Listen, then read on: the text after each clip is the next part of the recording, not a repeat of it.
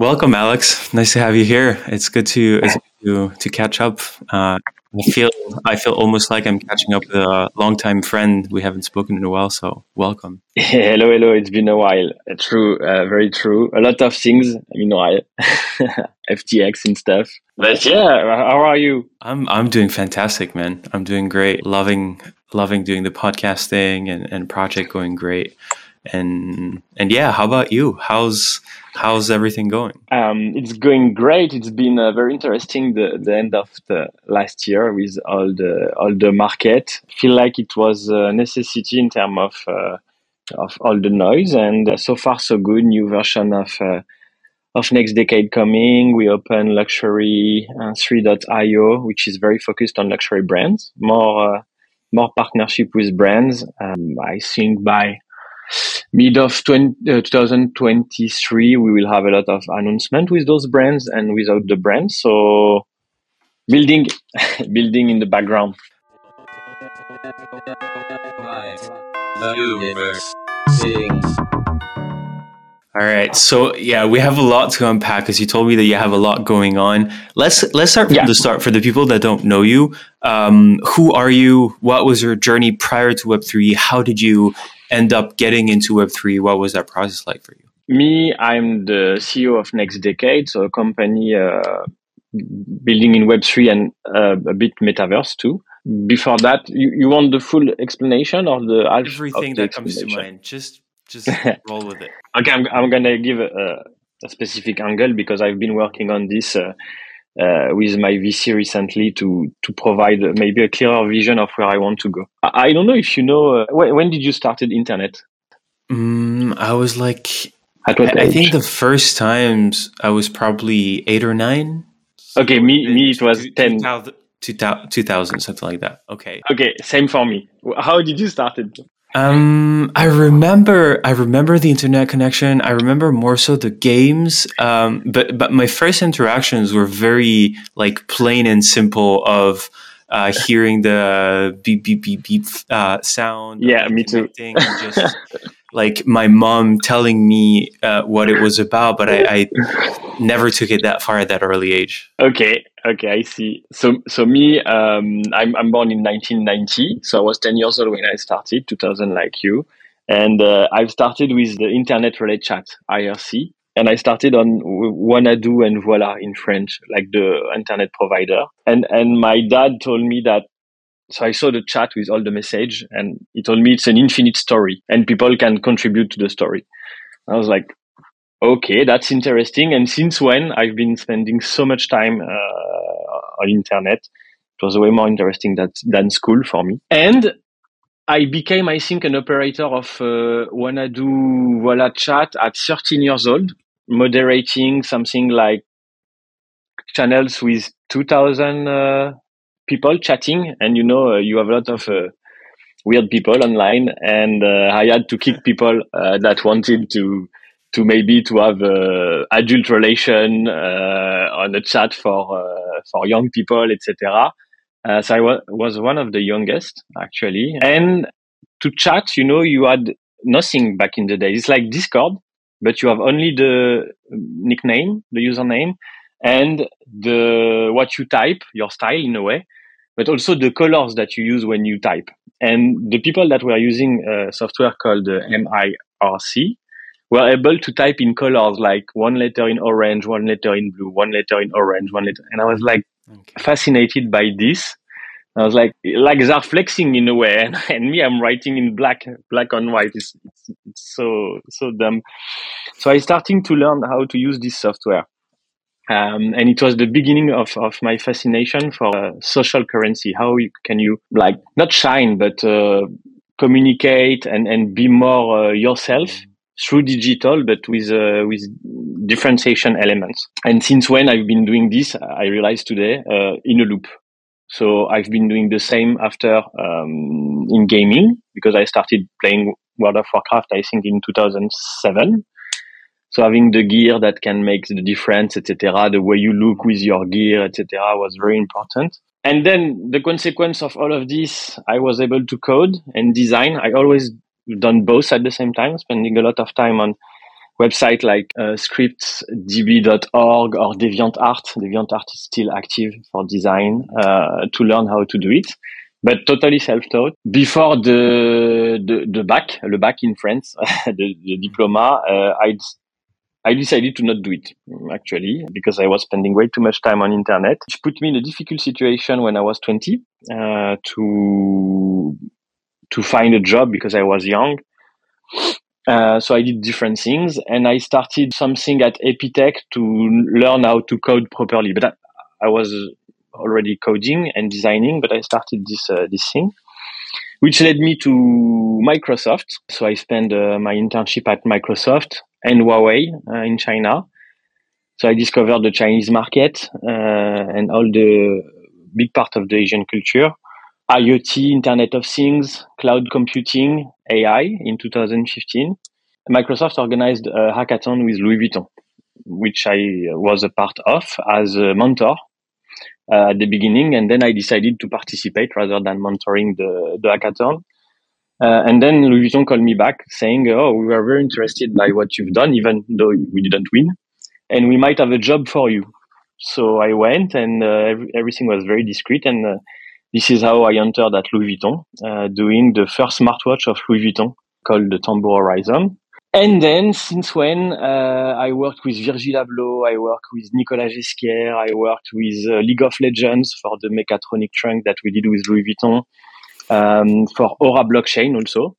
Um, so that was my first contact with uh, with blockchain. And then after five years at Louis Vuitton, I decided to leave uh, Louis Vuitton because I've been doing a lot of uh, IoT product, something like ten. And the vibe around uh, Web3 was growing and growing uh, in 2021. After leaving uh, Louis Vuitton, a lot of people contacted me to be the CTO in their startup. Uh, so I met a lot of VC and I realized they were interested by my uh, what I've done before. Uh, and me, I was still interested by social currency because you know it's big also social currency in in luxury. You don't buy luxury product because they are extremely useful, but just because it gives a lot of um, social currency in a way. And I decided to build NextDecade to to work on this digital identity because I felt like the software was a bit behind in luxury industry and the tech industry is not really understanding the concept of digital identity. In gaming, it's very deep, but in a way, gaming is niche. And I have the feeling like Web3 is going to bring digital identity and, and maybe introvert people because it's more inclusive in a way, Web3. You can still be against a digital, uh, uh, behind a digital identity, but be yourself and, and assume what you think or, or be who you want to be. Maybe some someone different kind of role play that you find uh, sometimes and how how do you empower people and brands to be seen as they want to be uh, in a digital environment? Which was never for me what people used to say like something for uh, people that are only online they never leave their um, room etc for me it's the opposite. You go online to find people that share the same interest and then you can hang out in the real life with people that have the same interest. Um, so this is this is the the path, the, the, the way that I've been uh, building everything since the beginning. oh, that's amazing! Yeah, I completely missed that that backstory from. It's really cool because you've actually lived the the high school dropout dream that everyone kind of fantasizes about for the past. I don't know. It, it was a dream back in the day. I, I, know it was not. I, I would not have wanted to have your parents. I dropped out of my master's in law, and my mom got pissed. Really? I cannot imagine if I dropped out of, of high school. But at least now, in retrospect, it's it's it's really cool. Yeah, um, and yeah, when when you were talking about like the online flex, it, it reminded me of this is not going to to uh, relate to a lot of the non French people. But uh, do you remember yeah. Skyblogs? Of course. Yeah, and and Skyblogs and MSNs, like the whole point of this was like, how can you flex on other people? How can you, what can you figure out about this infrastructure that no one has figured out yet, and and and how can you make the most of it? Yeah, and if you think about it, for example, MSN it talks to everybody. You remember at the beginning the nickname was Black, and then an add-on came and you were able to put colors and emojis in your name. It was not the case at the beginning. It went crazy. Like people were creating uh, uh, nicknames with like ASCII and stuff. and and then you realize that you can give a little amount of personalization people will use it like crazy to to develop their identity online uh, and for me it's such a big thing. Still not understood i think from a lot of companies but it's so huge. It is and it's i i mean that's you, you'll you'll talk about it a lot better than i can but that's what i feel the the metaverse is. When when i think of the metaverse i actually i, think um ready player one is such an appealing like future for the metaverse because it's anyone can build whatever they want on it. I think Webaverse uh, had this has this um, has this yeah. vision that basically you uh, you can just expand on what's already existing, and then within that same world, you been, you build your own world, and and that's that composability that if you empower community, then there's just and Roblox does it very well, by the way. Yeah, uh, it's it's a matter of culture. I, I was I was describing something uh, this morning. Like you have always the same the same steps, and the the sentence of Elon Musk uh, resonate when he says we play in a simulation because I have the feeling it's the same thing over and over, but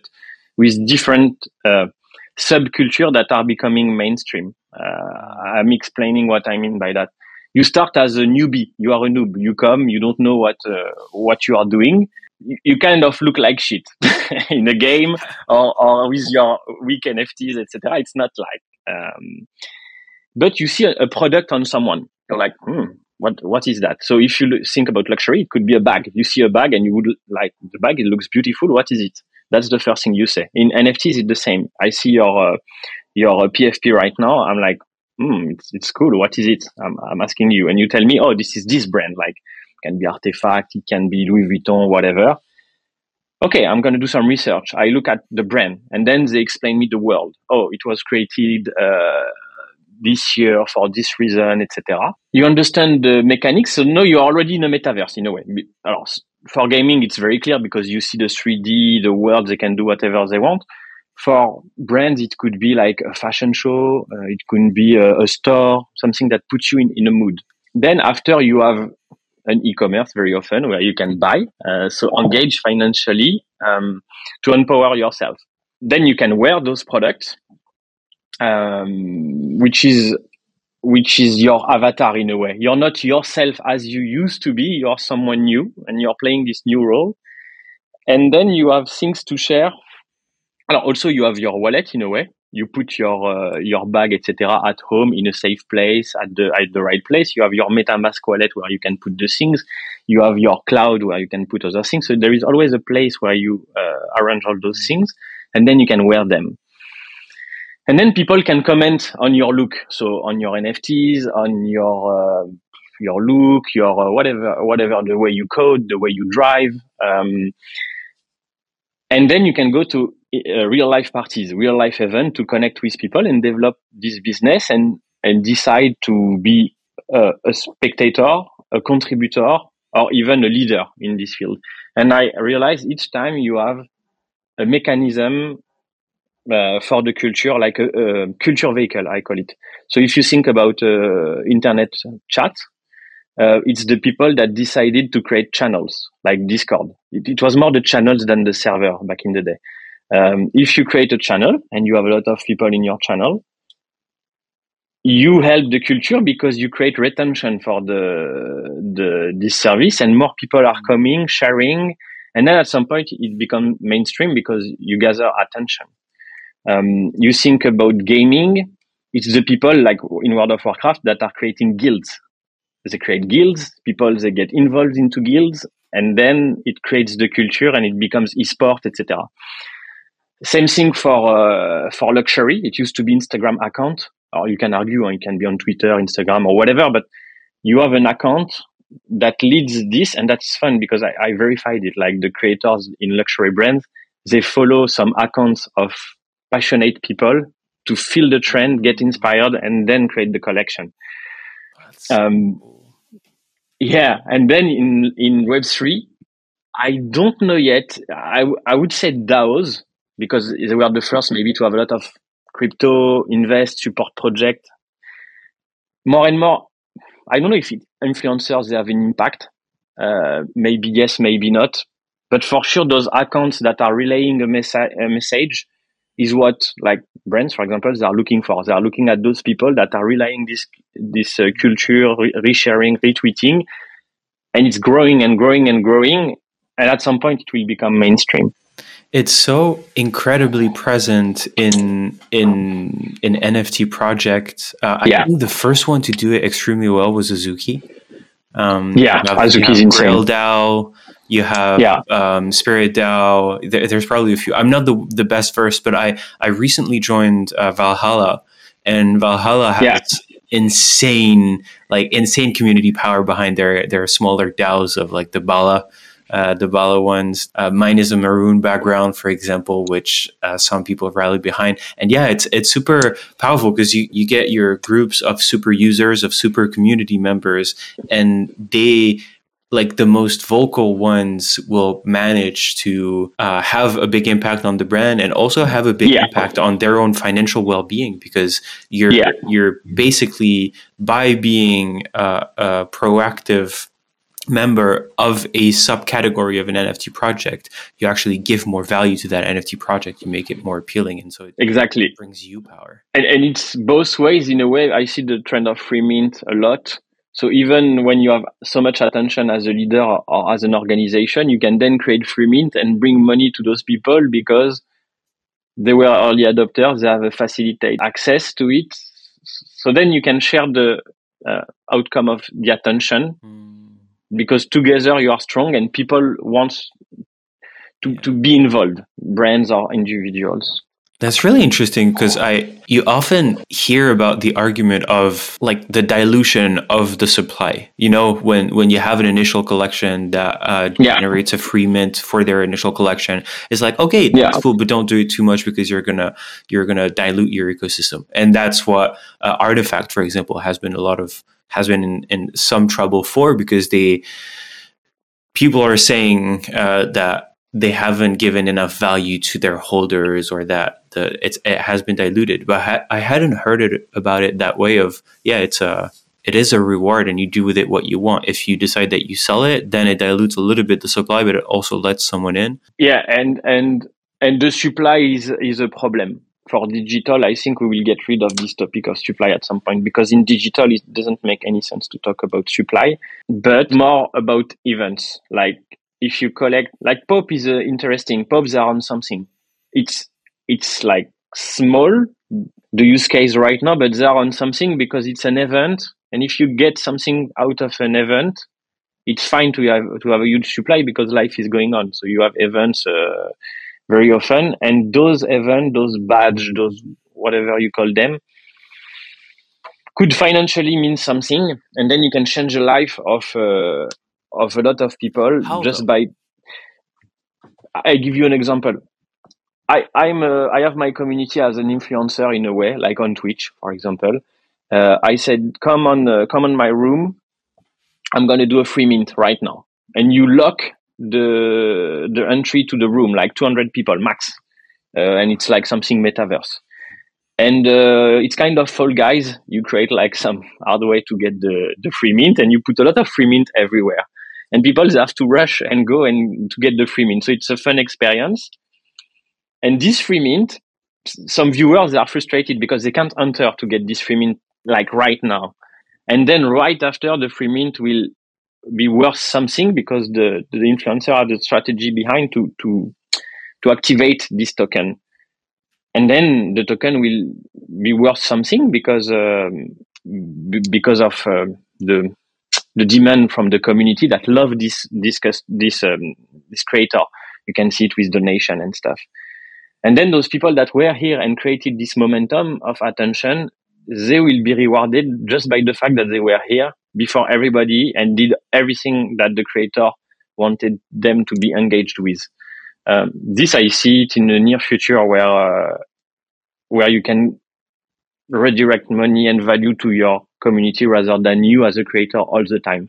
Yeah, that makes sense. But then you you kind of fall back into the um, there there's still the supply for for that experience, and uh, so I I I th- yeah I think the concept is very interesting. I I don't one of the main value propositions behind, for example, CloneX has this value because there's only 20,000 of them. It's backed by Nike. And so it's this paradox of demand, of potential demand, um, because Nike and what they've done in the past and everything that RTFKT has done until now against uh, okay but it's scarce. There's only going to be two 20,000 of them. And that's what also brings value to to some sneakers and to some um, luxury brands uh, items. So how how what what do you mean by uh, supply will not be a thing or should not be a thing? And and how do you see how would you see that evolve? I see brands less valuable than louis vuitton. And louis vuitton is one of the most producing item company in the world. So in a way, it's less scarce mm. than other brands, but it's still more expensive. So it's only a matter of perception at the end. People they say it's scarcity because they are deep into Bitcoin that has a uh, fixed supply, etc. But you have no idea of uh, how human perception can change, and especially on those on very small numbers like that. Even when we say, oh, diamond, it's rare, it can be very expensive, up to uh, 60 million, for example, etc. You have no idea of how many diamonds are out there. And, and it's actually, it's not scarce at all. But people, they have this perception that it's scarce. Even a Rolex or something like that, it's not, it's not rare at all. And just perception. People are confused with perception, I think. Um, they think it's scarce and you know, at the end, it's all about the narrative. Some companies are like Azuki is a good example. They, they come back from hell, but the narrative is so good and the execution too that you just can't fight it. They, they do it well and, and they feel it. Mm. The big, the big difference or problem then one is you're you're right it's a matter of perception and and, and yeah. also we're, we're we're still living in our in our small bubble like there's yeah. a few thousand NFT people just like buying and selling each other's each other's NFTs right now. So so of course we we we we see the scarcity as a big point because right now uh, it, we're still a small number, but you, you have the blockchain and so it, it, would be really hard for me to look up how many uh, lv bags are out there on the market but it's super easy for me to go and check that there's 10000 azuki and and then what what i don't know i don't know this is, this is, that's the problem this, this is a very interesting uh, conversation because I I haven't thought about it th- like that. For me, it, it was at least subconsciously an important part of it because yeah, there's only twenty thousand of those, so of course they're extremely valuable. But now that you put it this way, yeah, I see your point. It's the experience that sucks, I think, in NFTs world. Okay, it's valuable, you get it, and then what? Nothing. Very often, even if you think something happened, to, to really deploy a plan for for customers at the end. We say community, but at the end, it's customers. You you pay your uh, asset. Uh, you need so many resources. I have seen it from inside what they are doing with fashion shows, dinner, client advisor, etc. And you need human people. Like to, I, I would be interested. I think Louis Vuitton is 400 stores worldwide. The amount of client advisors they have to take care of one uh, client it's huge. And the team of founder of uh, an NFT project is small. So for 10,000 clients, I don't know how many client advisors they have, but it's way more than what you see in uh, NFTs. And they take good care of people. So, you know, the small attention like birthday, like it's, it's stupid, but I've never seen a NFT project wishing a birthday to, except to the founder um, automatically. that's super weird for me as a as a brand because no, yeah. they are brand. Um, so they need to adopt this client culture, and the client is very demanding. If you think about it, I think we produce maybe ninety percent of the content that was consumed. That was created uh, on internet was created last year and it's almost already all consumed. We need to create more content. So the clients are very demanding.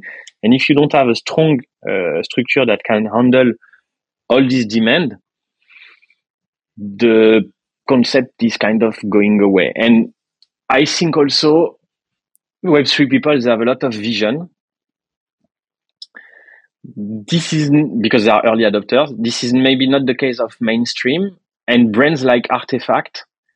In a way, they are ready for mainstream, and mainstream is not coming yet, thanks to people like uh, FTX and things like that. So, in a way, they are uh, they are losing short term because they are maybe ready too soon uh, for the mainstream adoption. And in a way, they don't have the um, culture of Nike. Uh, Nike, it's it's like Louis Vuitton. It's been years that they are operating, so the employees have a, their own pace. They know how to do the things. They feel everything. The RTFKT teams have to build everything every day, everything, everything, depending on the market and um, it's a lot of pressure when you had such, such a success to keep providing value because you, the numbers are, are, crazy for RTFKT huh?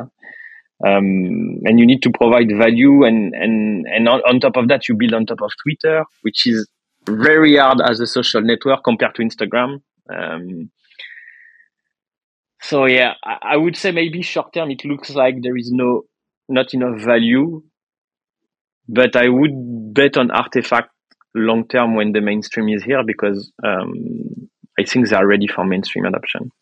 Yeah, man, the, the you said so many so many really cool things. Yeah, there's there's definitely this thing of timing and of and right now the yeah. because we're in a bear market and because there's there's very little liquidity. There's uh, people. There's a lot less happening on the market, and so we pay attention a lot more, and our own uh, personal well-being and our own personal perspective is going to affect how we react to this or that news. And yeah. so, for for a, for a company like man, if if if this was a if this was a full-on bull market. Um, RTFKT would be doing so much better, even like relative to to other yeah. to other yeah. teams. I, I, I think, and they are trying hard things. Uh, I've been doing, for example, connected shoes with Louis Vuitton. The the number of things that you need to to do to do, to have certification worldwide, uh, do the test for those those sneakers, etc. It's hard, and and they are, you know, success comes from failure. It's it's a known sentence, but they are taking some failure now that will benefit them in in in few months Absolutely. when people will will struggle. Uh, so yeah, never be short term. Uh, you were saying some really cool thing about delivering value for for NFT. you were mm-hmm. saying some really cool things. Yeah,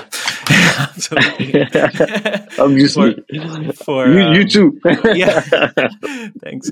Um, yeah, for for NFT projects and delivering value and and I agree with you with uh, wishing people birthday, but right now there's there's this disconnect, and for example, there's no um, there's no real CRM for Web three. I know that yeah. uh, the eFounders team is is working on that.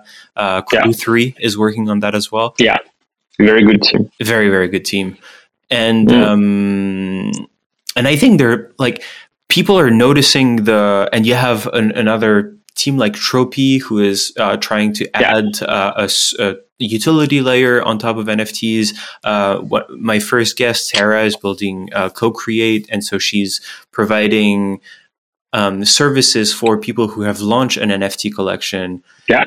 And so there's all of this, and there's probably hundreds of hundreds more because right now we have the foundation layer, we have the community layer, and it's really yeah. actually fascinating because we were all looking at crypto, like the financial aspect, and then DeFi, uh, you owning your your own uh, finances and and uh, taking that power away from banks, and then you have NFTs that come in, and for me, they blew my mind because I was like, all right, this is what's been missing this whole time. It's that uh, linking uh, material for people to to connect and to feel like they belong to something. And then on top of that you can build a bunch of things. So how do you where like you're a designer you're an entrepreneur you're a tech guy you're business you're you're a lot of a visionary as well. So how do you see this uh in, evolving? How do you see these brands who have like achieved very fast what it took others years to do in like building a very strong super user, super community base. What do you think they build on top of that in the next few years in terms of value del- delivery? You've you said the thing. They they've built a brand at a speed that is crazy, blazing fast. No, Now they have a problem. They have a brand, and you don't manage the reputation of a brand like a side project.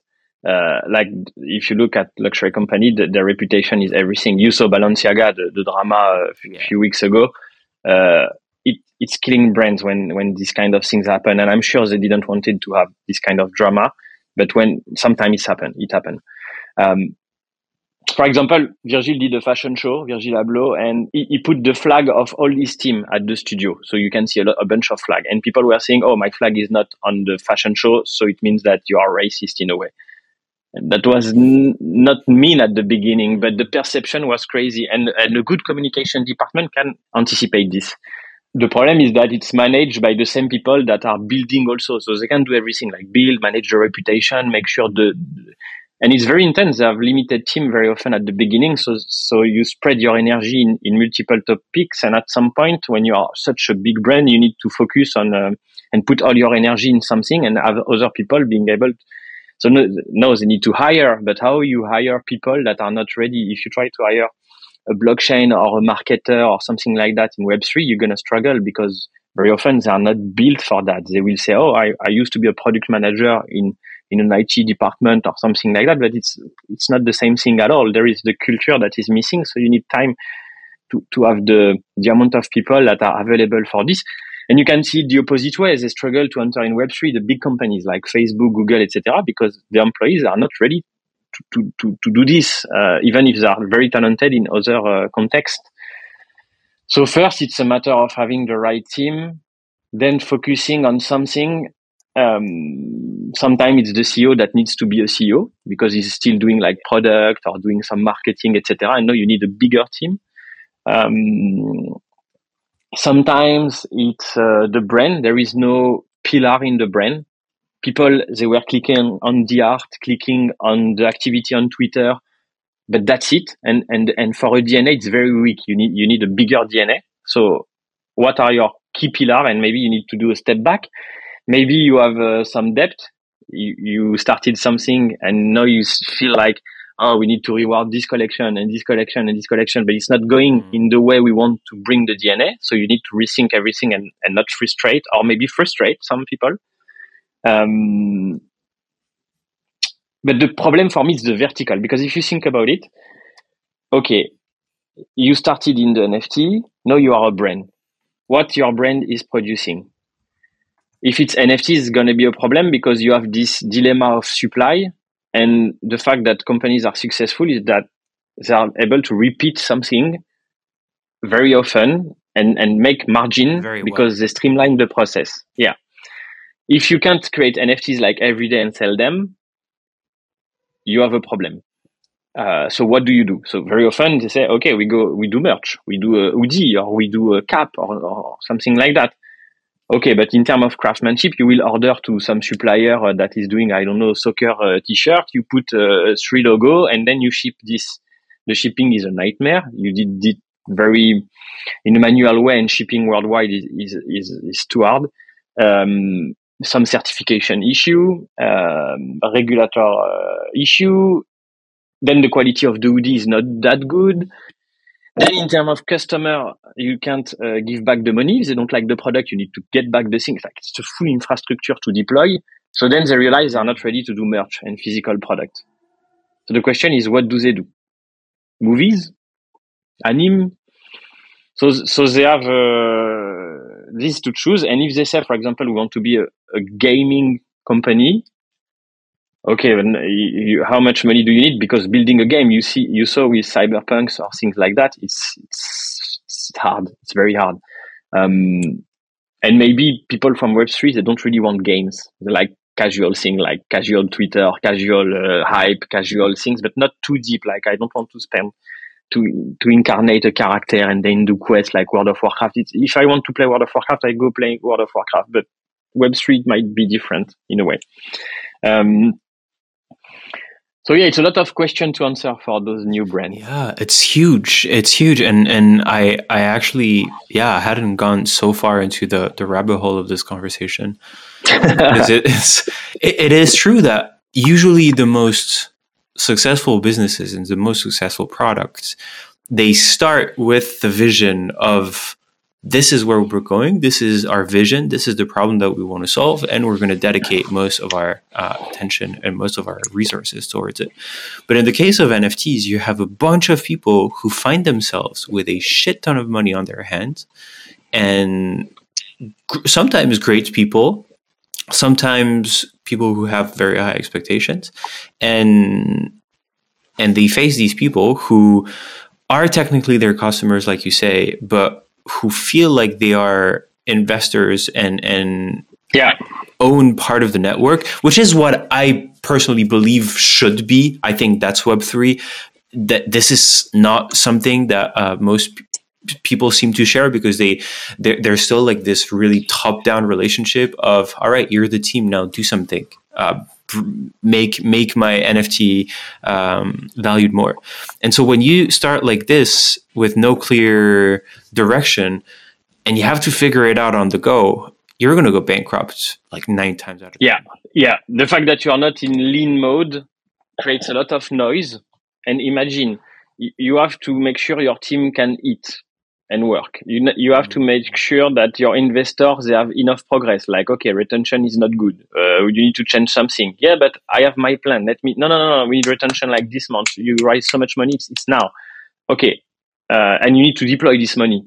Yeah, but I would prefer to do my product. No, no, no, no. Deploy the money. Like do marketing mm-hmm. events. Go. We go in New York. We, you do an interview, etc. Like. okay, uh, and then you have the community going crazy. Not everybody is built for this life. And um, when you try to satisfy too many people, very often you fail uh, because uh, you can't satisfy everybody. So those founders, they need to go back to their uh, gut feeling. And very often they will be in situation like a lot of owners that we saw in the past, Bill Gates, Steve Jobs, uh, Jeff Bezos, they were against their investor, against their community. Mm. Like the, remember when uh, Mark Zuckerberg released the wall on Facebook, oh, the wall is uh, such a nightmare. Uh, feed news feed are stupid.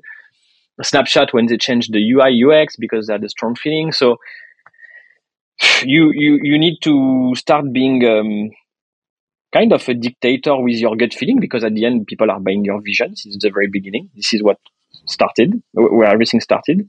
But very often you see also that those people they are kind of introvert the people that made the web3 project uh, great. You can look also uh, vitalik buterin it's a kind of uh, uh, good exactly. Very smart. Mm. and even more visionary than what i thought actually because I, I realized some stuff. But the problem is that being a dictator where you you're introvert you are very hard with yourself very often but not that hard with people around. You can't really protect what you sing because you're not used to those leadership conflicts. That's why you were in your room developing your own project a bit uh, on the side. So you need to evolve and it takes time. You can't ask someone to be like that in, in, in two months. You need time to rotate and and be who they need to be for the project. And some of them they will not succeed to to to switch and they will say, okay, burnout, I prefer to go back to my previous life because this one is not for me. Or you do what Pixelmon did, raised, I think it was 70 million at the time of the, at the time of the mint and just okay. passed on the project to a capable team and management. And, yeah. and that's, that's actually a pretty, okay, you're smart. native. Yeah, it's super smart. It's very smart. Yeah. And the people who, who actually stayed in and, and, and trusted it, uh, I think it will pay off greatly for them. Um, and it, it's all right. I did my thing. I did what I'm good at. I I'm Web three native. I'm good at understanding how the market how these markets work. I'm good at raising money. That doesn't make me a good product builder. And so I yeah. raise the money. I'm going to take my cut, and then I'm going to pass it on. And and uh, these people are gonna are gonna do fine. And I have another counter example. Uh, EtherOrcs. I don't. Do, do you know about EtherOrcs? No, I don't know the, the, for in my mind, they're one of the OG project uh, on-chain games, uh, very cool pixel okay. art, and and incredible community. and they just announced that they're letting go of their project, that they're turning everything CC zero, um, wow. and and and that people, if they want to, can can build on it. And it's really interesting because they're super passionate and they wanted to build something really cool, and they did, but they came to a point where they're, they're so kind and they're so web3 and decentralized oriented but they were they didn't make any money. They they didn't manage to turn this into a business which is like we're still in a capitalist society. At some point like you were saying, you have mouths to feed, you have servers to pay for, you have uh, services. At some point, you are going to face a lawsuit, so you have to be able to pay your lawyers. Like yeah. all of these things are just like real life stuff of of being a builder, being a founder, and that's yeah. these are things that not a lot of Web three founders start off um, understanding from the get go. Yeah, and then they don't have the right network also. Uh, me, me uh, going to to business with tech companies or, uh, or luxury companies, I created a network of like lawyer, accountant, etc. that are good. And I like when it's organic, so I trust people. They introduce me people, so then there is a there is trust. Um, if I created a project and I have to find lawyer, uh, accountant, etc., and I go on uh, Google and say lawyer uh, not too hmm. expensive because it's the beginning, etc. It's it's gonna be a nightmare. I, like when you come with a recommendation and when you come without a recommendation, it's not the same thing. So I think they, they might be a, a bit alone sometime, and uh, and also I think me as an as an investor in some project, we spoil those creators. Like we kill them by making it too, uh, giving too much money too fast. It's like a child. You you give too much money to a child, uh, you will see the results. It's going to be a nightmare. You need to, yeah, you need to think that you will allocate some money to those guys when they need it, but not too fast because otherwise they can't be lean. And if there is too much noise, they can't find the traction. And if there is no traction, your investment will go to hell. That's a super interesting paradigm shift. Dude, we should actually like this should be the normal setup. Okay, you want to raise ten yeah. million? You're gonna get hundred k a month for the next hundred months. That's yeah. like, and that's so much fucking money. Um, yeah, that should be that should be the case because we faced we faced so many times, more times than than than was necessary. Um, like imagine a system where you you're like, all right, I'm going to commit a, th- a thousand bucks, um, but at, at some it's put in escrow and it's um okay no this is going to get too complicated. But anyways. no but I, I, can I, I can give you because we built a smart contract built on that. So I, I don't know if it's going to work or not but just to just to play with and we will give it to the community.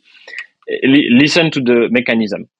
For example you put one is uh, okay it's a mint huh? uh, you create your project i put one is you can't withdraw it because there is rules you, you need to define a supply, you need to define a goal, which is maybe 30% or 50% of the overall supply, supply that needs to be sold on the second hand market. If there is no sale, you can't withdraw the money. It's not, it's not happening.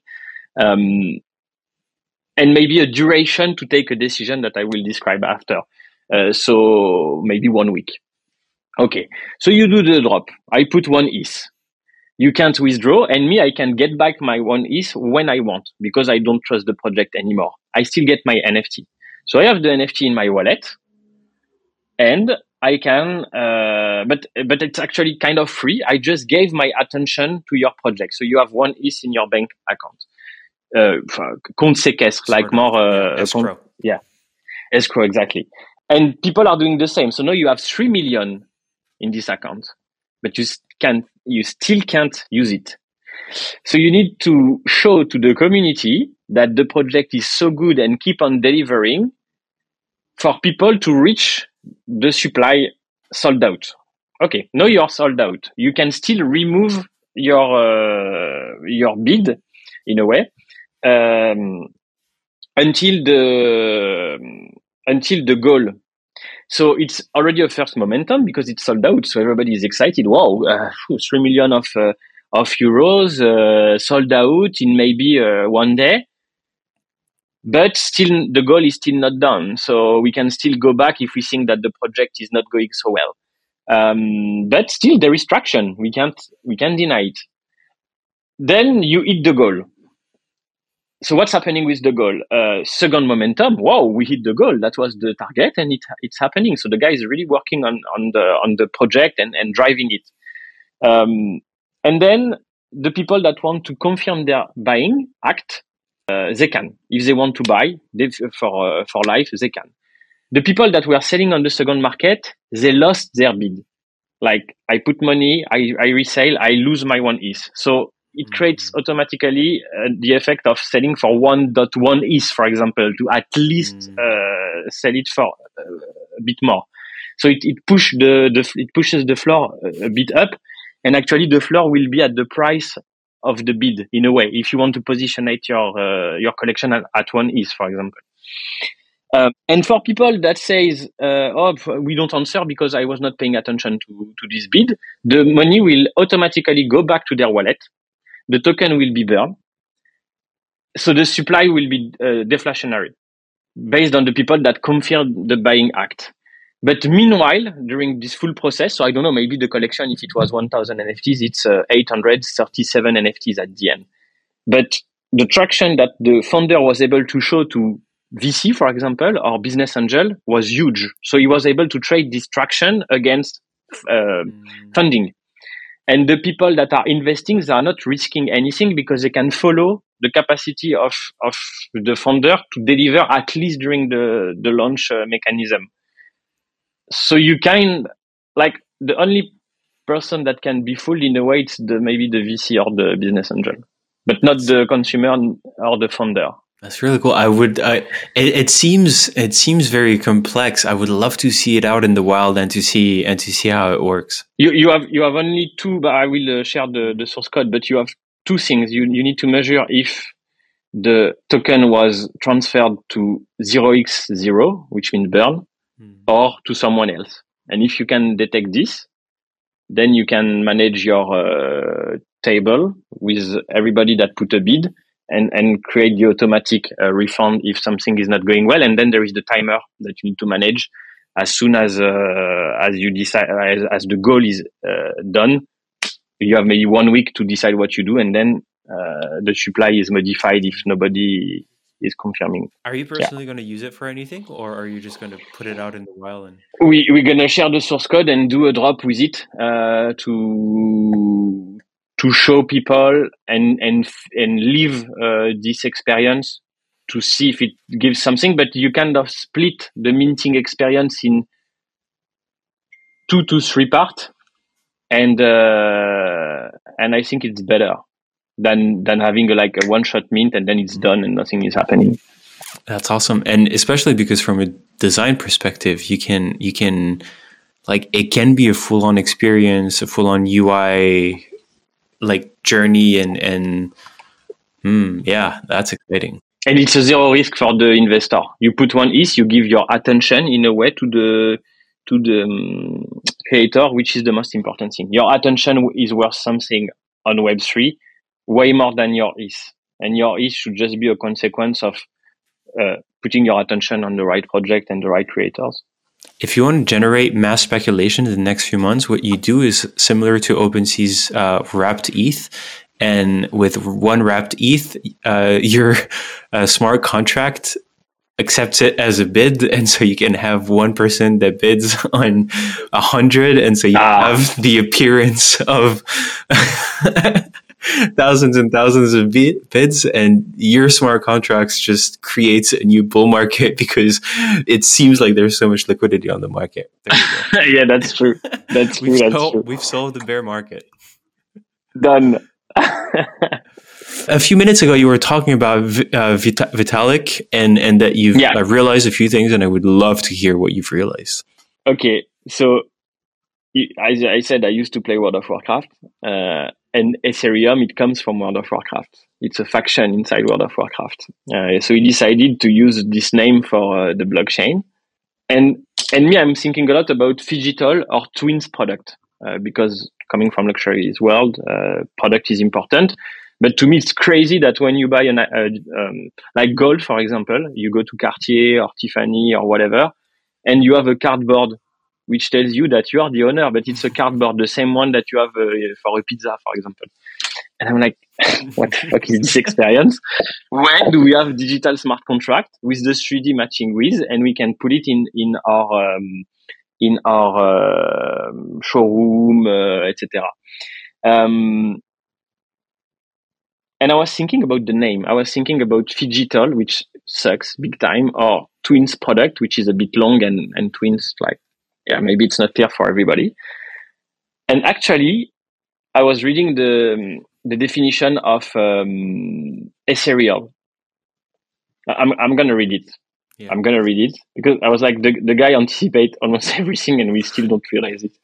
Um, ethereal, extremely delicate and light in a way that seems not to be of this world. Hmm.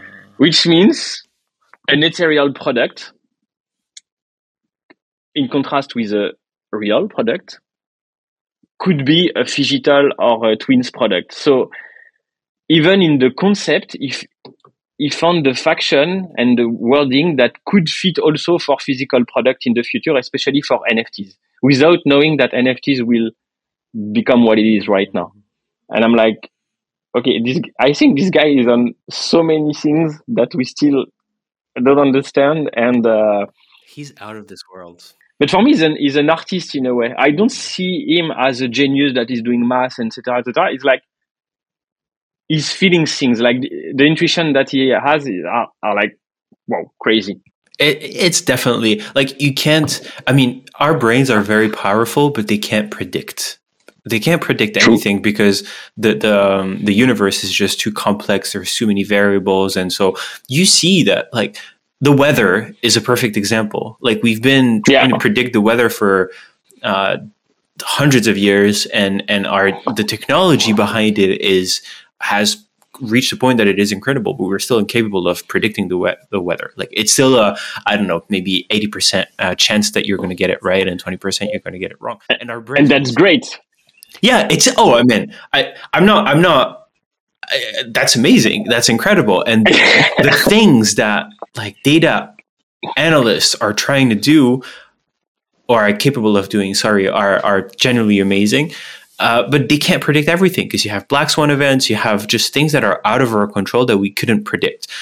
The gut, though, the intuition, it seems to like find its way between the between this, and so for someone to be almost not almost, but I mean, pretty much the sole creator of something this huge that like what you're just saying is is is amazing because it's it's almost poetic in a way which is not yeah. something that at first glance you would call uh, Vitalik.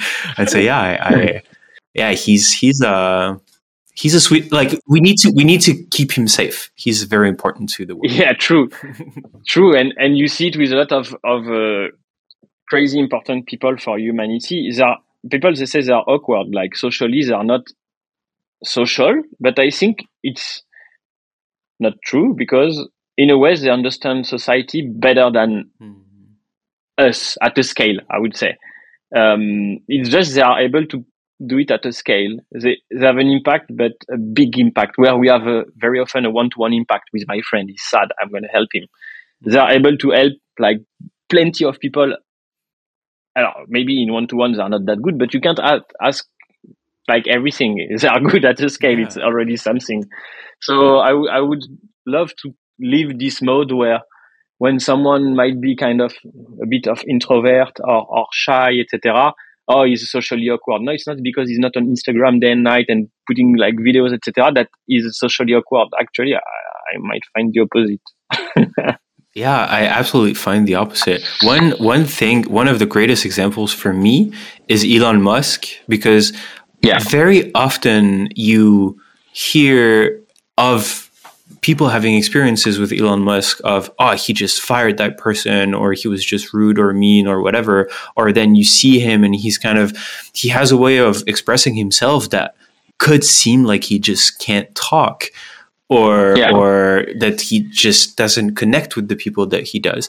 And and my perception, my own thesis on Elon Musk is that he has more empathy than anyone on earth and mm. he has it at a scale that no one else on earth can understand because he genuinely he seems to genuinely care about about a lot of yeah. things. I saw this video where um, he he talks about cosmonauts not finding what he's doing uh, interesting and not wanting to interact with him, and he almost sheds a tear, and and it showed me that like you don't do that if you don't have empathy, and so I think he yeah. has empathy for billions of people, where we can have empathy for like five, but he he doesn't have as much empathy for on on the smaller smaller scale.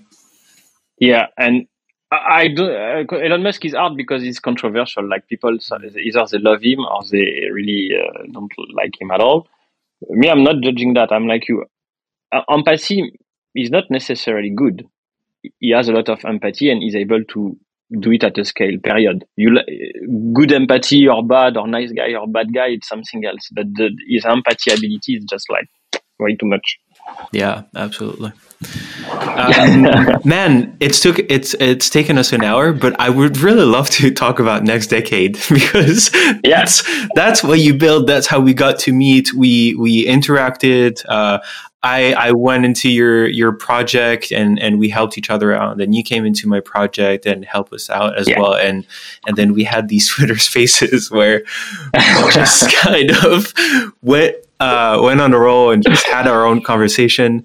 Um, yeah, tell me about tell me about the genesis of NextDecade. Tell me about what's happened since you started it and where you are now. Yeah. Um, so I wanted to do NextDecade because, to be honest, I'm not really good uh, as a person on one to one. Like my mom, she's helping migrants, etc. Uh, like uh, she's dedicated to one to one relationship with people. Me, growing on the internet, doing my things, etc. I'm not that good with this, but I think I have like good skills to to bring something that can help more people. Maybe not at the scale of uh, Vitalik or, or, Elon Musk, probably not, but I think I, I can do something here. And I've seen two things that were shocking for me. Um, tech is leaving people behind. People they can't handle tech. I think ChatGPT was a bit uh, was a huge um, showcase of this problem. Like if you talk normally to something and the answer is natural, like ChatGPT is not that insane for me in terms of the answer that is providing, especially in code, etc. For sure, it will get better. But the fact that it's answering in a human way was the game changer. Like it, mm. even if the interface people can say it looks like shit, the way it was answering to, compared to chatbots we used to have in 2015, it's it's mind blowing. The the work they did is uh, is crazy. So people they feel touched. Like someone told me, uh, one of my developer, oh, I just had a conversation with ChatGPT. And I was like, what the fuck did you say? Like you had the conversation with ChatGPT. I've literally said the same thing to people around. and I think that's that's the game changer. People they like to see humanity everywhere. Uh, like uh, my iPhone is talking to me, everything is talking to me. But but I think this this is interesting. But technology is leaving people behind, and people they leave this less and less well. It's it's it's becoming very bad. The distance from people like I, am sure you have people in your family that are asking for help with computer, etc. They are so confused, and it's really hard for them. Um, and it's going to increase, uh, making people lose control on their environment, which is never good. So I wanted to to bring more human interface for tech um, to kind of create an abstraction, but that they can still audit. If someone wants to audit, at least they can. So with blockchain, it, it's super nice to have a human interface that you can audit. Um, so that's the first thing that I wanted to do related to tech. And related to giving back, still a blockchain concept. Huh? If if you if you all contribute, the network is more resilient, um, which works for everything. How to give back at a scale. I saw people with such a huge amount of money in luxury. Like it, this is this is not not not normal. But the more you create a distance between poor and rich, the more problems you have, and for both uh, actually. And the middle class is kind of disappearing. Middle class is not saying anything; it's get, getting wrecked right now. So you have the poor that are trying to do what they, whatever they can, the rich that are uh, doing what they do, but with more and more problems, and the middle class absent, like almost disconnected. Uh, and I'm like, if we keep on increasing this distance, there is only conflict. You, you need to, like, it works only if the distance is not too big. And since I think it's my generation, like people around 90s, uh, born in the 90s, that will help fixing what, what was bad, I was like, you saw those people that wants to give so much social currency to others with through luxury. And and the margins are insane by seven by ten even more uh, like you don't need that much money. And finance was made like companies they were made to create currency and and like euro or dollar.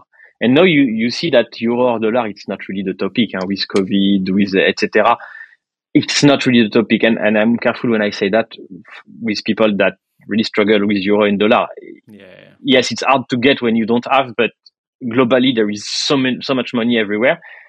Now, what is um, important is uh, how you you give back actually from because it's always going up to those big structures that are able to gather all this money with the repeatability effect that they deployed, but it's never going down to, to normal people, I would say, to re-inject and, and create a, a real economy. And I think with NFTs and Web3, there is all the mechanism to do that, to, to, to not split the fees, but in a way with achievement systems and social currency that will become what are you investing to um, in? Sorry, uh, are you helping like this cause or this or this thing, etc. If I can see that you are doing that, then you are a good person. I think the fact that you have uh, the full uh, and and those brands are nice, huh? like Gucci or, or whatever outfit can't be enough in the future. You need more than that. Um, and, and NextDecade is about that, being able to show your digital identity that you can show somewhere else, so based on blockchain, and tell it to other and, and have interaction with them based on that. Mm. And also manage your assets uh, in a better way than, for example, uh, MetaMask. Like the experience, if you think about it, it's MetaMask, OpenSea, and Twitter. And the three integration, either to manage your asset or show your profile or buy, hmm. are quite poor. If you look at the, just put the picture of those three services together, you will see that it's, it's not the, the right level. Um, how can we bring this to the mainstream? And if you have enough people, then you can start redistributing. So this is what I'm trying to, to do right now. With the brand, it's working super well we have a, a craftsmanship in uh, 3D blockchain and luxury, which uh, as a one-stop shop, so it's almost impossible to find uh, at this level. Um, B2C it's harder because mm. you need to to reach a level of craftsmanship and, and you need to iterate. And the last year I've been we've been trying a lot of things. We have a lot of data and we know how people are going to use it, we think. And now we are building uh, a triple A in terms of app to make sure that we are providing the best thing possible in terms of blockchain and 3D um, and navig- uh, navigator browser based. And it should be ready by mid of 2023, f- fully like I want, like the proper triple A, not an experimentation or mm. something a bit uh, side project. Um, and also I learned a lot uh, last year, so I had to take my uh, yeah it, it was not uh, easy. When you know when i do something new very often like the first smartwatch of louis vuitton it took me one year and a half to to release it. I really tried to do it in one year and i was not able. After after um, i was able to do all the other project in like three months uh, without certification because certification mm-hmm. always take a lot of time. But um, i think for the company it's going to be the same. Like my pilot will be like one one year and a half and uh, and after it's going to be way way easier. But uh, yeah. Man, that, that's that's that's super crazy. Yeah, and, and I've seen the learning almost firsthand. I mean, from what you've shown publicly, anyway. And in your own way, you've been quite transparent in showing like the steps that you were going through, the iteration that the iterations yeah. that you were making. And honestly, even when even a year and a half is is pretty decent. And it's it's it's pretty interesting because you and I we seem to be on the same on the same timeline a little bit because I started um, about a year and a half ago. Uh, the first year was definitely a lot of experimentation, a lot of failure, a lot of stress, a lot of like yeah. lows that were that were just insane, and highs that were very exciting. And and now we're actually coming to the to the um, all right now we've we we pretty much know what we're doing and, and where we're going but what you're but, trying to yeah go ahead yeah sorry i think you always knew and for me it's the same what we wanted to do but the market was so crazy with up and down that you have a tendency to say okay i'm going to follow the market because yeah. when it's up everybody's saying you're wrong and when it's done you manage to maintain the project and survive and you're like i was right mm. and then you are disturbed because it's a new space so you're like uh, I don't know everything, so I'm going to try to uh, rely on what people are saying. But there is so much noise that this this bear market allows us to go back to our gut feeling, the intuition that we had at the beginning, and now execute it well because we went through something hard. And I think if you don't go through something hard at the beginning, then you end up in the situation you were mentioning for some project where they don't know really what they are doing. It, it went almost too fast at the beginning. I, I, prefer to build slowly, but and have a hard moment at the beginning and then have something that makes sense uh, long term rather than rushing uh, the success and then yeah it's probably it's the best it's probably the best approach the best mindset it it, it definitely didn't yeah. come easy for me because I, I i yeah very optimistic very idealistic and so you see yeah. the end goal and and you see it very clearly and so you idealize a little bit the steps and like all right my goal is so great and is so good for the people that i'm targeting. Of course it's going to go this way. There's no way it's not going to happen that way. And and and then of course everything else happens and and and things are just not that easy in life. But but it makes sense. Uh, uh, like let's be transparent you and me. You are i'm going to be mean and radical for, for on purpose but i think sometimes it's good. Uh, you are not good at communicating what you have inside you and me it's the same. We are not good at doing that. And we are trying so hard to do it and and and maybe you can do it in one to one with me easily. But maybe online through twitter and instagram is like tools that are not very ergonomic to totally share what you have. Mm.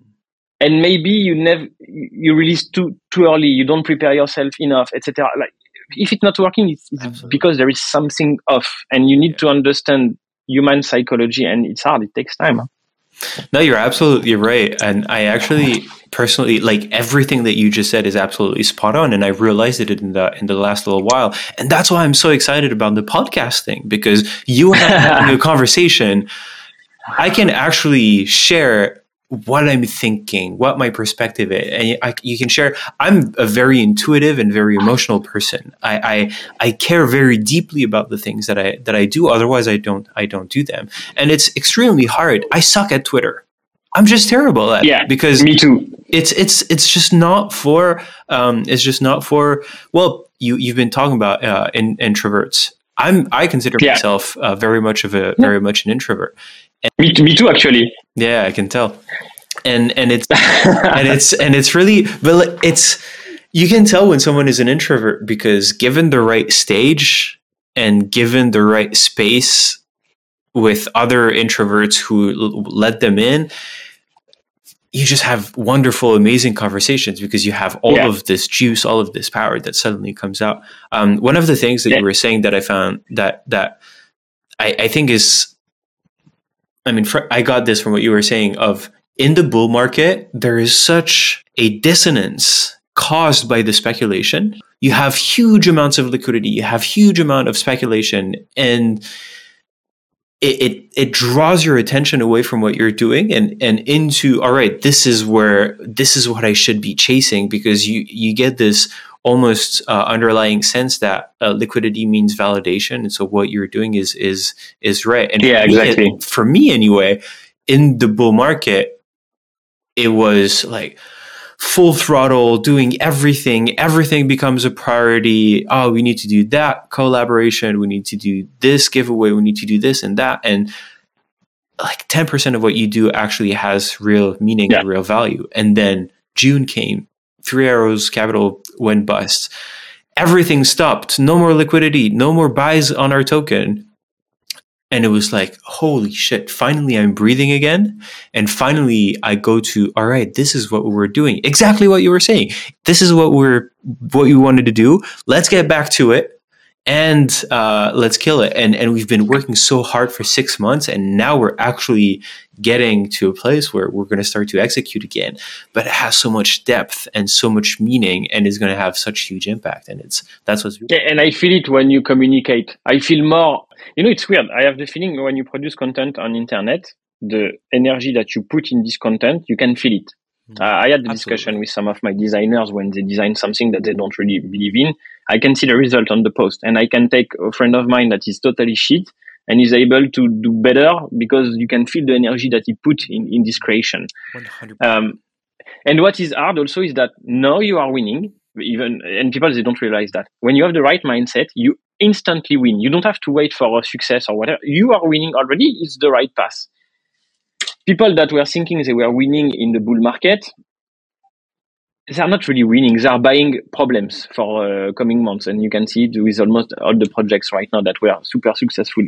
Now they have problems. Every day they need to find a way to maintain the value, to blah, blah, blah, because it went too far, too fast. You, you live your life, you develop slowly but surely, and, and you are winning because you suggest something different.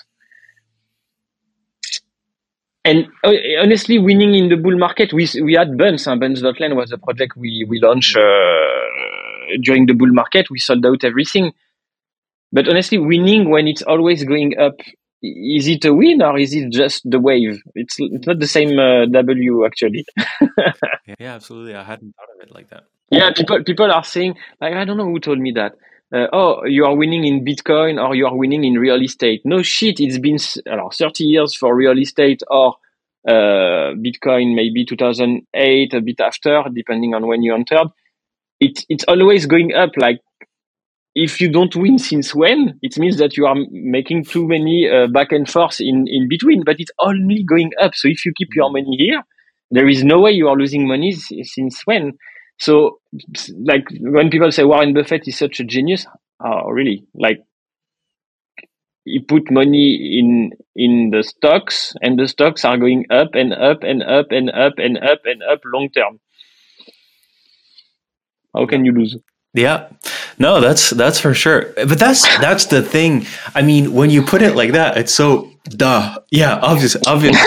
and then you're in you're in crypto, and in crypto you have oh my god this is the absolute next project and oh my god you need to put your money in there and and you it's so when when you've seen the massive waves of speculation it's so easy to think that you can 10x your money and that you can take it out and that's it you're good. When in reality it's it's going to go up and then it's going to go down and then you're going to ha- have this opportunity and so you're going to put your money in that opportunity but it's too late. And so in the meantime the other coin has pumped or that other nft project has pumped. And i was actually having um, having a chat with um, with someone else on the podcast. And web 3 for me the metaverse is an alternative universe where we create the rules. Like the people who participate, we create the rules. You own a piece of the network, and with that voice that this piece of the network grants you, you participate, and then you create, and then you give feedback, and then you you the, the the product feedback loop changes instead of being like internal to the team. It includes the. Do you know BioPills? Yeah. Okay. BioPills is good project incredible project incredible yeah. team and they have perfectly understood how you build a true web3 product. They they integrate the team. Um, they integrate the the the, um, the community in, into their their feedback loop. And so for me that's what the metaverse is.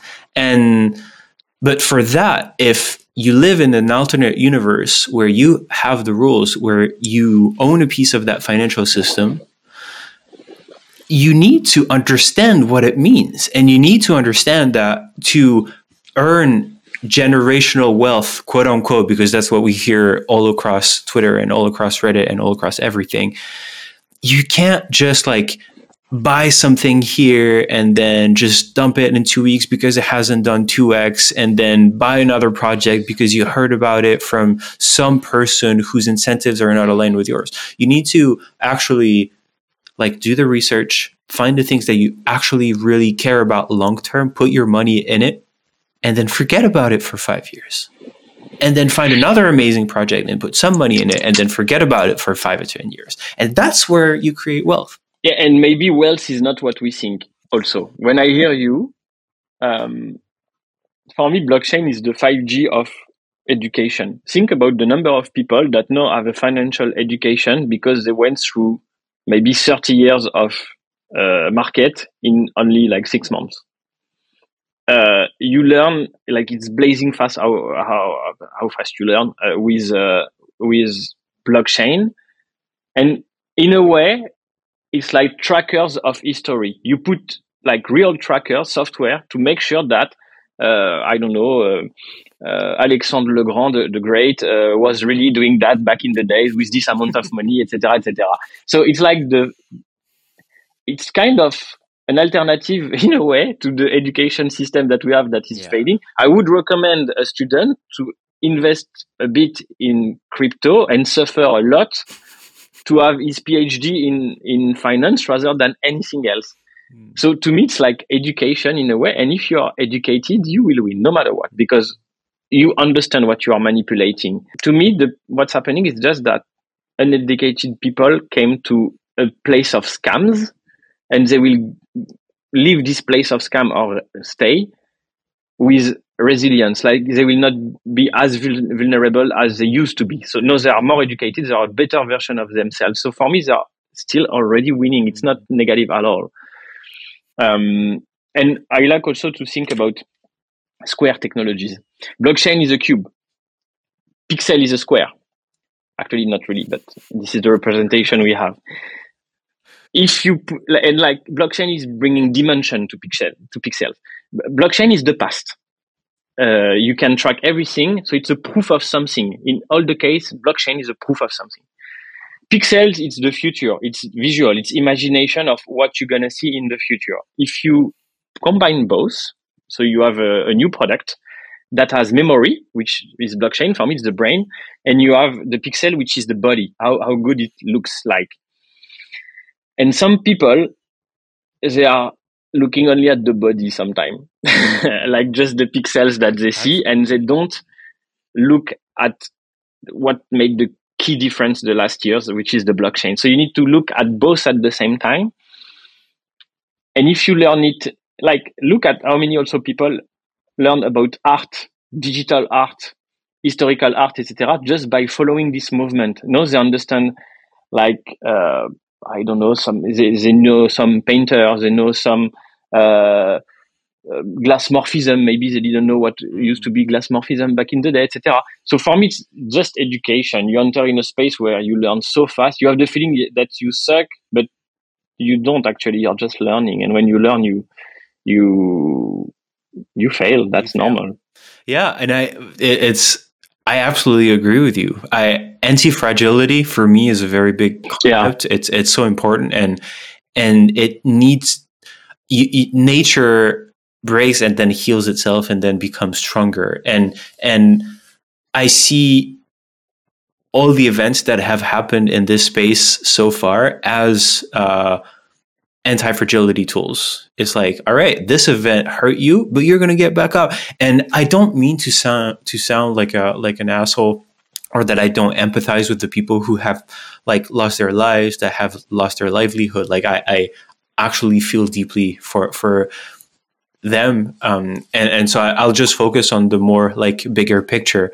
Yeah. Um, but this level of failure at this mag- magnitude like these thousands of people losing 10 bucks 50 bucks 100 bucks it will make them stronger and if they do eventually come back then they will be stronger investors and and and they will make better decisions. And even if they don't come back, they will go back to their real lives and they, they will be less susceptible. They maybe will look closer to uh, what is presented to them and not just like take it as face value. And like you're saying, look at the block and not at the pixel. I love this thought. Wait, what were you saying? Yeah. What were you meaning about the pixel not being a square? What is that about?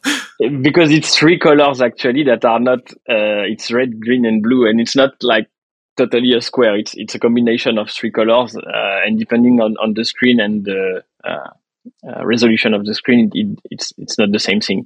Uh, but people they represent it. But even a block, we said blockchain, but it's not a block. It's code. It's like writing. Like yeah, it's not yeah. a block. But thinking that it's square and and and they are combined, and something is the past, something is the future. What matters is the interface that you have to interact with both and take your decision. But right now, in the moment, you don't go too far in the future. Don't go too far in the past. Like you are in the moment, and you need to take the right decision. So take your your uh, do your own research, like they say. Yeah, and be careful of FOMO because that's that's what gets us every time. Yeah, be- because we have mimetism. It's like it's mm. social. You do the same thing than the others, but yeah, but people and even with those 10 bucks, what would they do otherwise? They would buy a Starbucks with full sugar and then they will say, oh, that's great. I love the drink.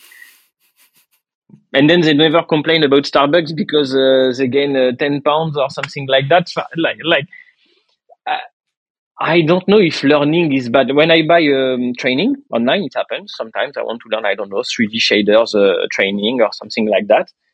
I'm not like, oh, it took my money and I'm still not able to do this cube. It's so, it's so shit. I'm like, no, I learned something. I, I struggled. I paid to struggle and, and I love it because for the future, I'm, I'm going to be a better person. So yeah, but you decided, you decided for it. And that's, that's the hard thing is one thing in, in our like Western societies, we're pretty much taught that like life is mathematical where you input yeah, one and you and you and you output one um, but crypto tells you that sometimes you input one and you output zero.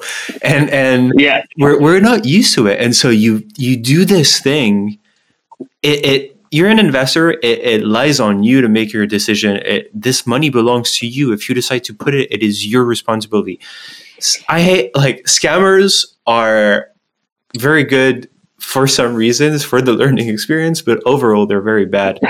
And and and yeah, but it is still your your decision. And so yeah, it's it's it's harder in that case because you didn't decide to buy into a scam, into the learning experience. You do get something meaningful, but it takes a very specific type of resilience in order to really be able to see it. Yeah, and, and very often when people they get scammed, I see, oh, it was late, I was tired and stuff. Yeah, then go to sleep.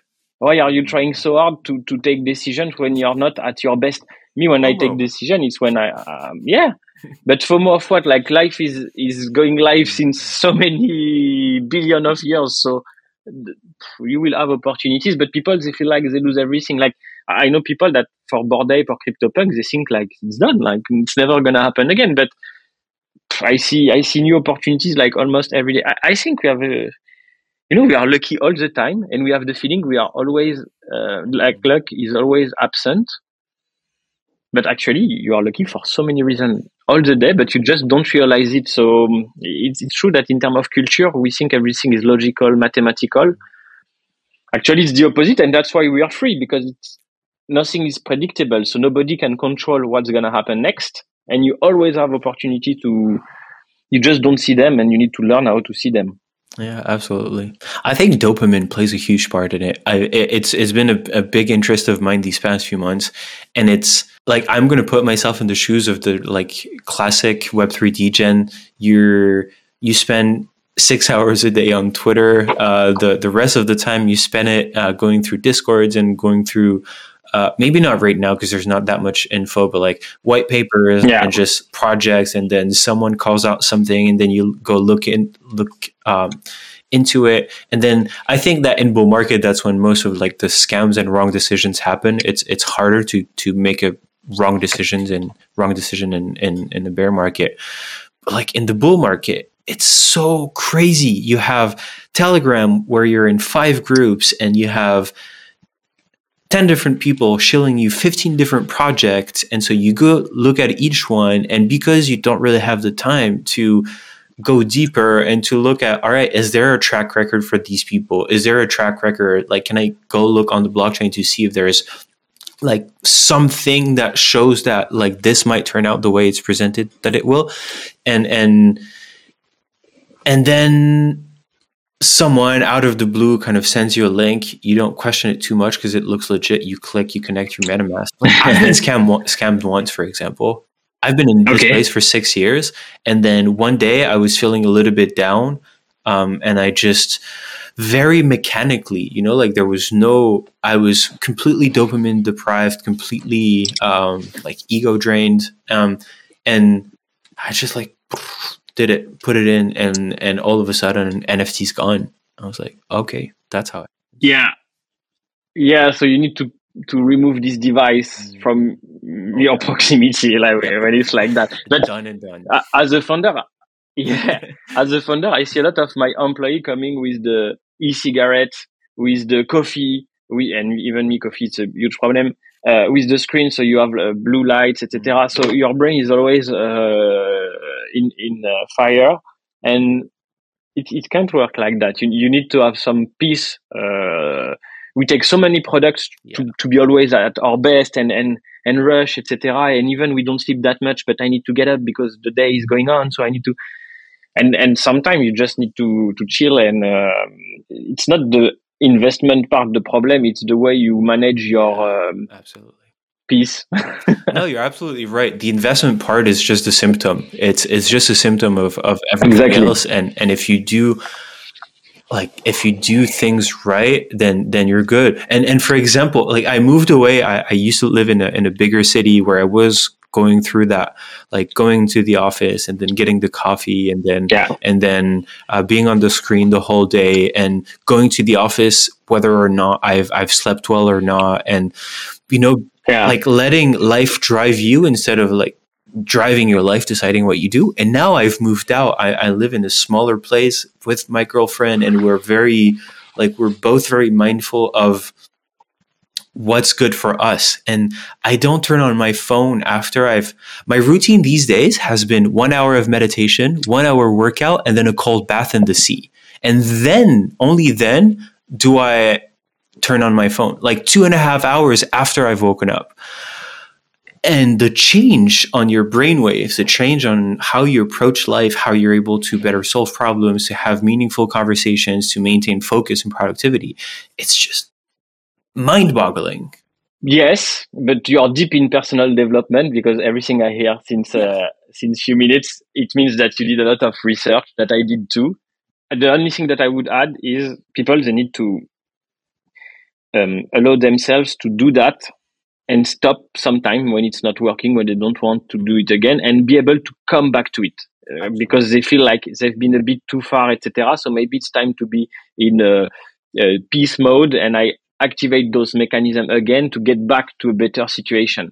Um, people they think either they do it their entire life or they don't do it. It's black or white. Uh, I, I think they should just use it when they need to to go back to something better. 100%. and and they forget. Yeah 100% it's it's you, you I, I think the best example that we've all heard is the whole I'm going to start working out thing.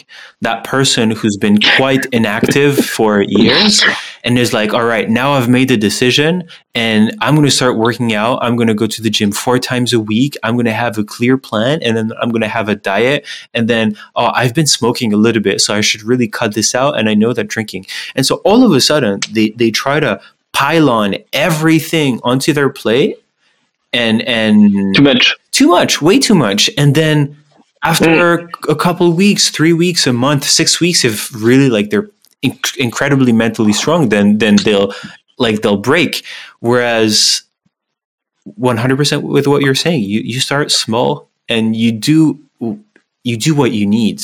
You you feel down at the end of your day or like you feel drained, just meditate five minutes or like breathe for five minutes. Yeah.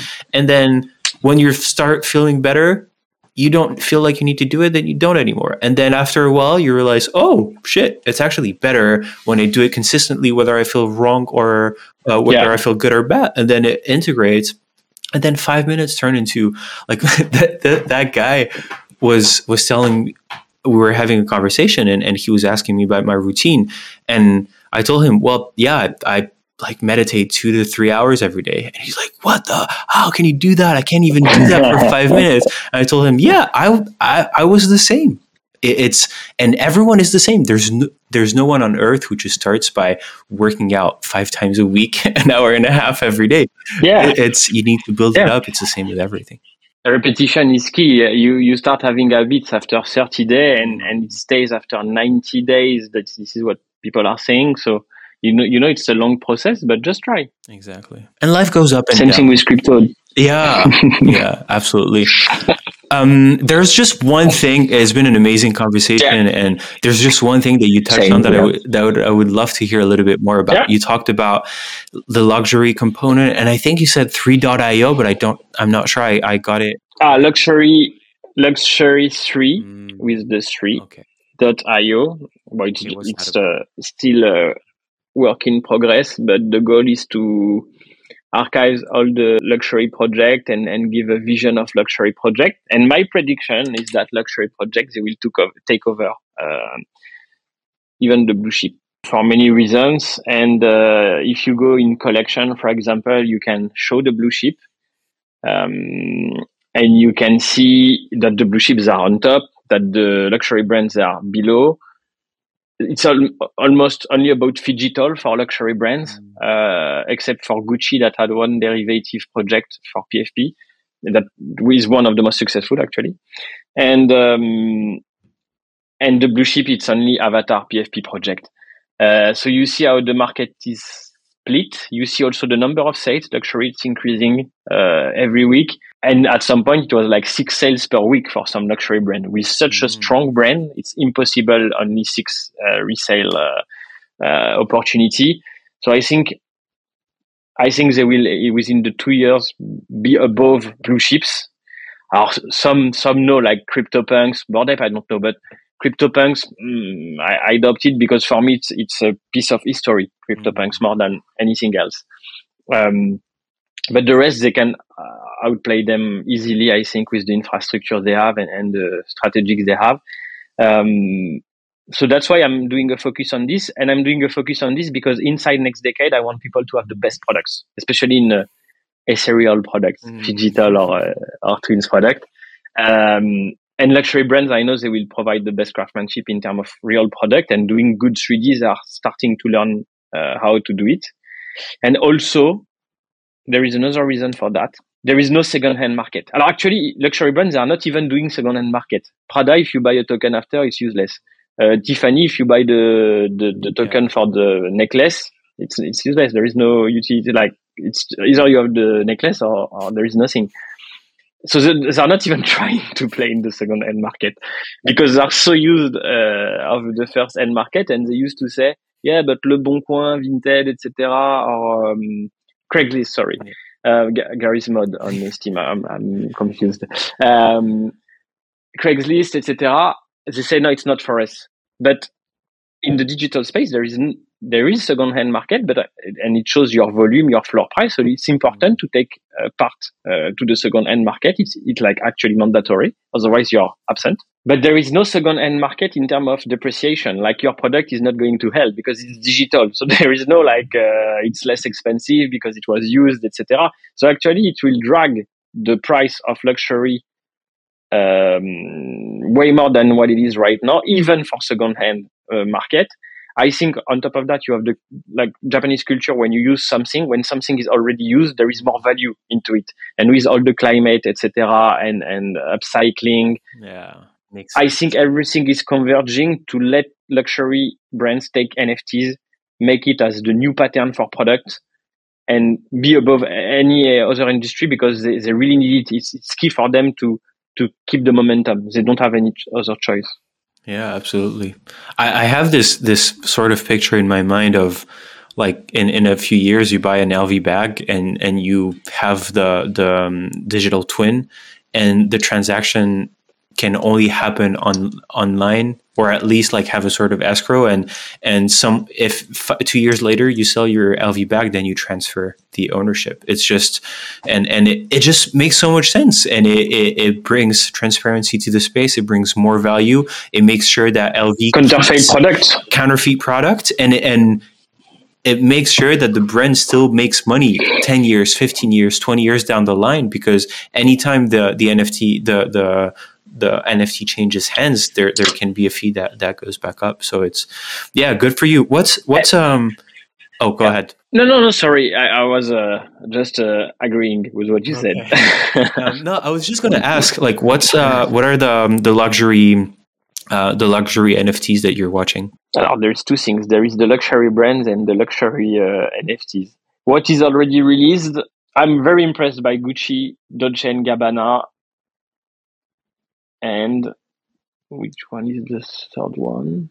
There is a third one that that used to, to do things very early and very Web3. And even though I'm not especially a huge buyer of Gucci or Dolce and Gabbana, the the fact that they acted super fast uh, and and they did several try even Prada I'm impressed. For me, it's impressive the the speed. Uh, so it and and you know I'm, I'm, I used to say soon you will see two things like Hermes. I think it's 1837 the, the creation date uh, of Hermes, and they put since 1837 or 32, 34. I don't remember. Um, soon they will have two since since 1837 and since 2021 and 21 2021 will be one of the best year uh, for them and the one that will have 2028 uh, you're going to be like okay you're a bit behind uh, my friend and and luxury brands they don't want to be in this position. So for me the brands that did this move now even if for me it's maybe not the biggest brand in the real world I think in the future they might be huge because they they get they get it like crazy. Um, so those those that were active very early, I'm impressed. Um, the one that I like, hmm, uh, I'm a huge fan of Burberry, but they didn't do anything on Ethereum. Okay huge fan of Louis, Louis Vuitton. Obviously, I see that they are doing a few stuff recently, so so it's so it's cool. Yes. Um, what else? I like Hermes. I would like to see Hermes uh, doing NFTs on top of uh, dealing with Mason Rothschild. Um, I would like to see uh, who else? Balenciaga. I like it, uh, despite the the drama they had with the communication. I, I like what they do very often in terms of design. Um, and for the one that are released so far, I, I don't see anything that I especially like now in terms of value proposition. Mm. I think it's a bit too far. I was actually going to ask, and I swear this will be my last question. Uh, what's the um, what's the um, what what do you, how do you think a, brand like this? What's the optimal use case, or at least your optimal, your favorite use case for for a luxury brand to use NFTs for? To me, uh, people they add a lot of PFPs, so they already have their avatar, 3D or not. We don't. That's not the point. Uh, they have their avatar. What you should do is creating derivative for their avatar that are matching the art of those avatar to show some like um, understanding some context. You understand the context of this space, so you create something like Gucci did in a way. Because people will start collecting animation for their own avatar, and the avatar that for me will, will be worth the most will be the one that did the Gucci drop, the Givenchy drop, the um, I don't know which uh, other brand drop, uh, and this is this this set of experience and this package of NFTs that will um, bring value to the original NFT. And to me, they don't let owners uh, have fun uh, with their NFTs and engage uh, very often with the brand. Like you just need to create touch points where they can kind of increase the value of their uh, digital asset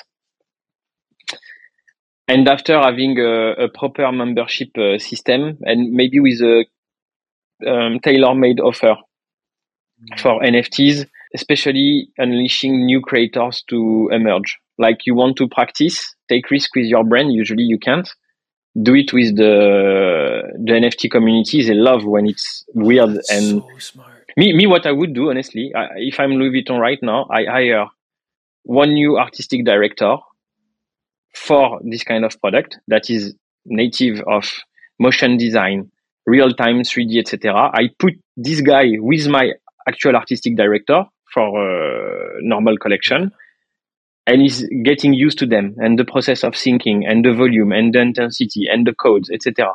And then you will translate it to 3D motion, etc., to create the 3D craftsmanship of the brand. And then you let him try with a Web3 population to see if if it's clicking. And then when when the guy is gonna be crazy, I think the products they will be already merged. So you will need such this kind of artistic director uh, in house. That's so cool. Yeah, I love it. I would do that. I love it. All right, LV, I hope you're listening. Thanks, man. Thanks so much. Thanks so much. And before we close Thank it you. off, um, what do you, um, who, where, where should people should reach out, and who are you looking for at the moment? Like, who are the who are the people who should reach out to you and talk to you, and that you're interested in at the moment? So uh, you can find us on Twitter or Discord. On Twitter, it's NextDecade App quite easy to find if you put NextDecade. And uh, so we are based in Paris, uh, in the middle of Paris, actually, Rue de Rivoli. And um, what I'm looking for right now is people that love to craft product.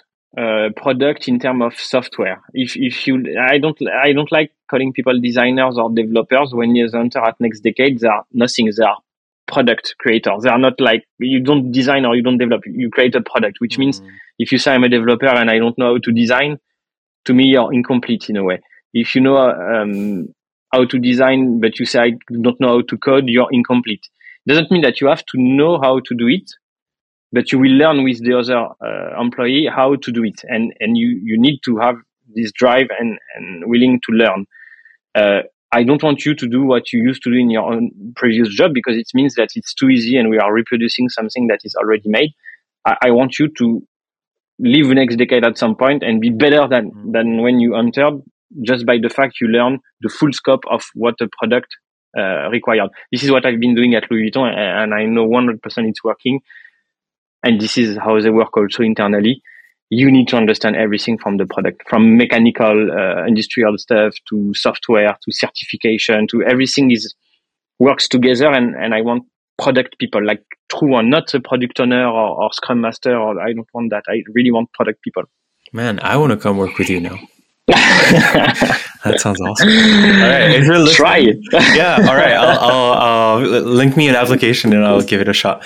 Uh, if you're listening and if you fit that description, go check him out. If you don't get it already, he's fantastic and and and what they're building at NextDecade is awesome and i can't wait to see uh, what the next few years have in store for you thanks so much alex um, thank you I yeah, I, I, knew this would go well, and it still exceeded my expectations. I love uh, talking to you. So yeah, it, it's always a pleasure. When I when I saw the meeting, I was like, yes, this is one of the meeting that I want to do.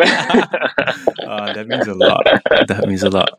Thanks yeah, so yeah, much, yeah. man. And, and I'll talk to you soon. Cool. Yeah. The universe sings.